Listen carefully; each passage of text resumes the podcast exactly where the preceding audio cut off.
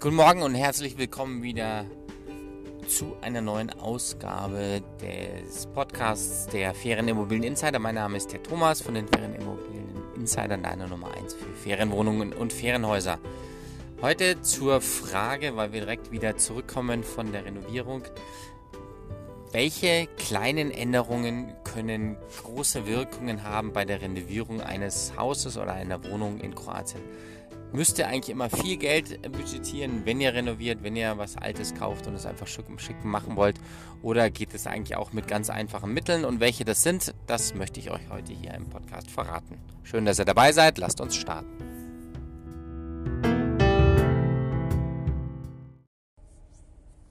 Einen wunderschönen guten Morgen zusammen. So, was könnt ihr alles tun, um mit möglichst wenig Geld aus einem alten Haus oder einer alten Wohnung ein schickes neues Vermietobjekt zu machen.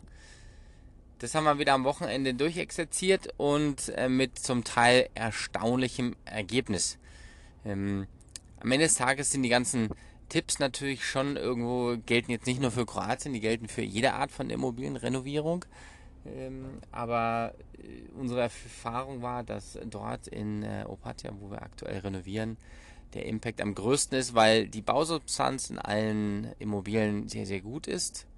Ähm, aber rein die Optik, die Außenfassade einfach in die Jahre gekommen ist, die Leute sich nicht mehr drum kümmer, nicht gekümmert haben oder nur wenig drum gekümmert haben, sodass man da sagen kann, naja, ähm, da muss man eigentlich mal was tun und wenn man einfach mal den äußeren grauen Lack ähm, abspritzt, dann sollte eigentlich was Schönes drunter hervorkommen. Und genau das ist passiert. Ähm, Learning Nummer eins das Lieblingsgerät des Renovierers ist der Hochdruckreiniger geworden. Surprise, surprise. Der Hochdruckreiniger, mit dem ihr einfach über die Oberflächen drüber gehen könnt und da wirklich im wahrsten Sinne des Wortes den Staub ab, ähm, ja, abwascht oder abspritzt und dann ähm, die eigentlichen schönen Steine, die eigentliche Substanz unten drunter hervorkommen lässt. Wir hatten das schon lange geplant. Eigentlich sollten das unsere Handwerker machen, unser Handwerkerteam. Dadurch, dass wir jetzt aber nur noch drei Wochen haben, bis die ersten Gäste kommen, wird es jetzt alles ein bisschen knapp, wenn wir das die, die Handwerker machen lassen, weil die noch mit anderen Themen beschäftigt sind, weil, surprise, surprise, ähm, äh, wenn man in einem alten Haus ein paar Dinge aufreißt, kommen ein paar andere äh, Dinge zum Vorschein, die man dann eigentlich erstmal fixen muss. Und das wiederum führt dazu, dass der Zeitplan ein bisschen ins unter Druck kommt, lasst es mich so formulieren und deswegen haben wir gesagt, komm, da übernehmen wir einfach ein paar Sachen selbst. Also, Learning Nummer eins, wir haben gesagt, okay, wir brauchen einen Hochdruckreiniger ähm, und, und äh, da müssen wir jetzt mal ein bisschen über die Oberflächen drüber gehen. Was haben wir gesagt? Wir haben ein Haus am Hang, da sind relativ viele alte, alte Steinfassaden drauf die wirklich sehr, sehr dunkelgrau aussahen. Und wir wissen, dass diese Fassaden eigentlich, wenn sie neu gemacht sind, eher so weißgrau sind.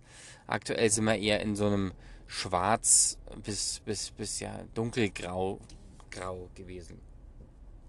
Also haben wir gesagt, naja, eigentlich müsste man, bevor man da jetzt groß anfängt, das ganze Ding zu, zu, zu renovieren oder Steine rauszureißen oder da echte bauliche Maßnahmen vorzunehmen, müsste es doch eigentlich möglich sein, mit einem Hochdruckreiniger drüber zu gehen, das mal ordentlich äh, ähm, drüber zu schrubbeln und zu schauen, was dann passiert und danach kann man immer noch was machen. Also gesagt, getan. Sie haben gesagt, naja klar, jetzt sitzen wir hier mitten in Kroatien, einen Hochdruckreiniger haben wir jetzt natürlich nicht dabei und ähm, das ist ein Haus, äh, was, was wir eine Weile im Besitz haben wollten. Wahrscheinlich äh, kommt früher oder später der Punkt, dass wir einen Hochdruckreiniger benötigen. Also haben wir gesagt, dann lass uns mal losziehen und kaufen uns einen. Das ist ja am Ende des Tages dann nicht so einfach. Äh, Hochdruckreiniger gibt es ja auch wieder in 37 Millionen Varianten. Also haben wir gesagt, dann lasst uns doch den Hochdruckreiniger einfach ähm, in, äh, in, in, in, in, äh, in Kroatien kaufen.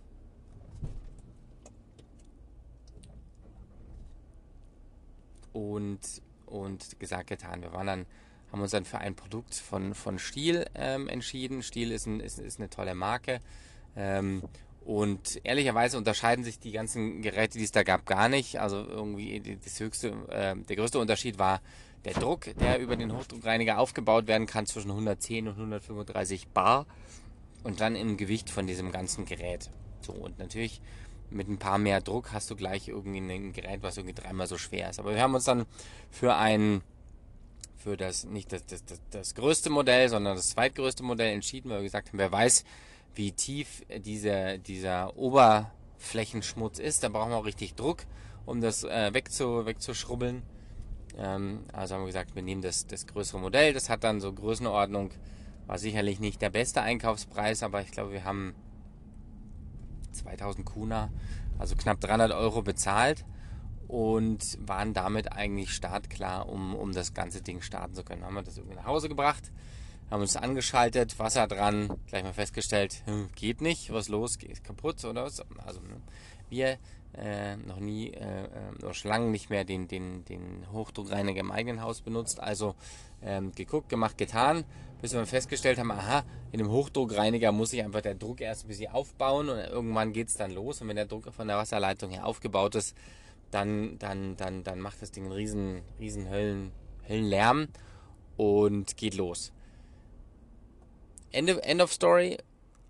Ein Wahnsinnsunterschied. Also wirklich, wenn du mit einem Hochdruckreiniger auf eine Steinfläche drüber gehst, die seit 20 Jahren nicht mehr geputzt wurde, dann hat das einen riesen Impact. Das ist wie wenn du mit der, mit der weißen Farbe auf einem dunkelgrauen Untergrund streichen würdest. Also wirklich, du gehst mit dem Hochdruckreiniger von links nach rechts über die Wand drüber und aus einer grauen, dunkelgrauen Wand wird auf einmal eine hellgraue Wand. Also das fanden wir sehr, sehr, sehr beeindruckend und haben dann eigentlich auch das ganze Wochenende durchgekerchert. Also wir haben sehr, sehr viele Wände, sehr, sehr viele Steinwände, Steinboden, alte Steintreppen und ähm, haben da wirklich einmal den komplett Waschgang gemacht. Ich glaube, wir haben in, in Summe 12, 24, vielleicht ja, 20 Stunden, 24 Stunden ähm, die Hälfte aller Flächen, die wir eigentlich gerne äh, hätten kerchern wollen, ähm, gereinigt und wir sind sehr, sehr zufrieden mit dem Ergebnis, weil ähm, du wirklich sagst, da musst du nichts streichen, da musst du nichts neu machen, das ist einfach nur mal ordentlich putzen, putzen mit dem Hochdruckreiniger drüber gehen, alles wegpusten äh, und dann ähm, ist, das, ist das eigentlich äh, richtig gut. Der Nachteil von einem Hochdruckreiniger ist, wie der Name schon sagt, es ist ein Reiniger, der mit sehr hohem Druck funktioniert. Ähm, wenn du mit hohem Druck auf, ein, auf einen alten Putz drauf gehst, kann es auch gerne mal sein, dass du diesen alten Putz, den du da hast, einfach wegpustest und Löcher hinterlässt. Das, auch das ist uns dann leider passiert. Der Eingangstreppe, die jetzt sensationell gut aussieht, weil sie einfach tiptop sauber ist, haben wir aber leider ähm, gleichzeitig beim Hochdruckreinigen ein paar Löcher reingerissen weil der Putz nicht bündig mit dem Untergrund verbunden war, sondern irgendwie Luftblasen unten drunter waren oder, oder äh, Hohlräume waren, die dann am Ende des Tages dazu geführt haben, dass wenn von außen auf die Verputzung hoher Druck, Wasserdruck drauf geht und es ist ja richtig viel Druck, dann platzt das weg und jetzt haben wir hier und da Löcher in der, in der Treppe. Das müssen wir halt jetzt fixen. Es ist jetzt nicht schön, aber das ist so, verbuch mal als, ja, deswegen haben wir jetzt auch keinen Neubau, sondern ein ein 40 Jahre altes Haus gekauft, was, was einfach zu renovieren ist und ähm, es macht dem Gesamteindruck ähm, keinen Abgrund. Also die, die Argumentation ist an der Stelle immer, ja, es ist nicht schön, ja, es ist sehr ärgerlich, dass es passiert ist, aber ähm, es ist aber auch nicht schlimm, weil äh, kriegen wir von den Gästen mehr Geld, nur weil hier und da äh, der Putz nicht abgesprungen ist? Nein, tun wir nicht. Also ist es nicht so schlimm, solange ähm, es innen passt, das grundsätzliche Setting des Hauses passt, ein Pool da ist, ähm, ist das alles gut. So, und deswegen sind wir da eigentlich sehr, sehr zufrieden, weil die Eingangstreppe zum Beispiel, die war wirklich fast schwarz, dunkel, dunkel ist das dunkelgrau. Und die strahlt, strahlt jetzt in einem ähm, neuen Betongrau, das, ähm, das ist wirklich toll. Und gerade wenn man, wenn man jetzt links und rechts einen schönen grün saftigen Rasen hat, alles frisch geschnitten ist, dann ist es einfach ein, ein, ein, ein sehr, sehr schönes Endergebnis, wo man sagt, das Wochenende hat sich gelöst, äh, gelohnt. Wir haben jetzt 20 Stunden Arbeit und ähm, 300 Euro für den äh, Hochdruckreiniger investiert. Dafür haben wir aber tiptop neue Wände, neue Steinwände, äh, neue Eingangstreppen, alles, alles schön wieder sauber im Original-Farbzustand. Ähm, haben gesagt, das, das hat sich gelohnt, das war richtig gut. So, und das war das eine große Learning mit dem Hochdruckreiniger. Die alten Wände abspritzen führen eigentlich zu teilweise sehr erstaunlichen Ergebnissen. Learning Nummer zwei, wir bauen ja in das Haus einen Pool ein, aber den richtig großen Pool ähm, können wir erst im, im Herbst einbauen, wenn die Saison vorbei ist und wir das Haus wieder schließen können, um die größeren Bauarbeiten an dem Haus vorzunehmen. Es ist aber so, dass die Gäste natürlich in, in, äh, in Mittelmeergebieten in dem Haus auch irgendeine Art von Pool erwarten. Also haben wir gesagt, was können wir denn da machen? Und haben gesagt, naja, wir investieren einfach in einen Aufstellpool, in einen großen Plastikaufstellpool, den haben wir schon zu Hause. Es ist keiner zum Aufblasen, sondern eine der, ja, gibt es von verschiedensten Marken. Der hat im Prinzip so ein, so ein Alu-Stangengerüst und in diesem Gerüst ist eine, eine Plane drin und die kann man mit Wasser auffüllen und dann fühlt sich das Ganze von innen wie ein Pool aus, den man direkt im Grundstück hat.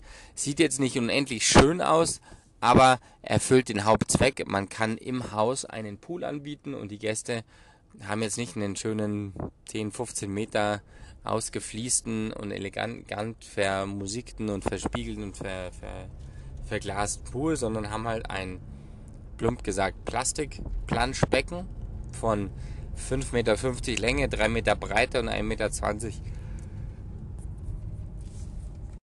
Wassertiefe. Aber auch das haben wir gesagt, es ist für die, für die Saison bis zum Herbst. Wir haben für diesen Pool, ich glaube, 600 Euro investiert.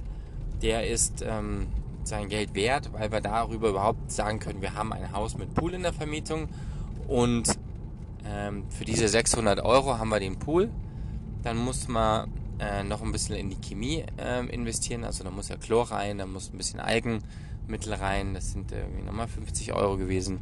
Dann haben wir aber was, was relativ Smartes gemacht. Dann sind wir in Bauhaus ins Bauhaus gegangen, haben dort drei schöne eckige ähm, Übertöpfe gekauft und haben für die Übertöpfe kleine Palmenpflanzen ähm, angeschafft, die dann direkt in diesen Töpfen drinstehen und den Sichtbereich des Pools, äh, des Aufstellpools, also den Bereich, den man von der Terrasse aus sieht, ähm, so ein bisschen ein, wie so eine Grenze davor gebaut haben. So, und diese Grenze sieht wirklich super schick aus. Also wir haben auch schon Bilder gemacht. Und wenn man das so auswertet, sagt man, ja, natürlich erkennt man, dass es ein Plastikpool ist. Aber ähm, der ist eigentlich recht schön kaschiert, weil dadurch, dass vorher diese Pflanzen stehen und links und rechts der Pool in einen schönen Garten eingebettet ist, wirkt das Ganze nicht so wie ein einfacher, langweiliger Plastikpool, sondern wirkt als, als nettes Ensemble aus Garten, aus Pool und aus Pflanzen und macht in Summe da ein sehr, sehr schönes Bild, wo wir glauben, dass die Gäste da auch viel Spaß haben werden. Ja, es ist kein Pool, auf dem man lange schwimmen kann oder viele Bahnen schwimmen kann, ist aber ein Pool, den man gerne mal reinhopst, um sich dort ähm, gemütlich zu machen, abzukühlen, bisschen zu chillen, die Aussicht zu genießen. Und da sind wir eigentlich ganz zufrieden. Also Hack Nummer 2 oder Learning Nummer 2 an der Stelle. Aufstellpool, ein paar schöne Pflanzen davor und schon sieht das Ganze eigentlich ganz nett aus und man hat für ein kleines Invest von deutlich unter 1000 Euro hat man ein Haus mit Pool, das man zur Vermietung anbieten kann.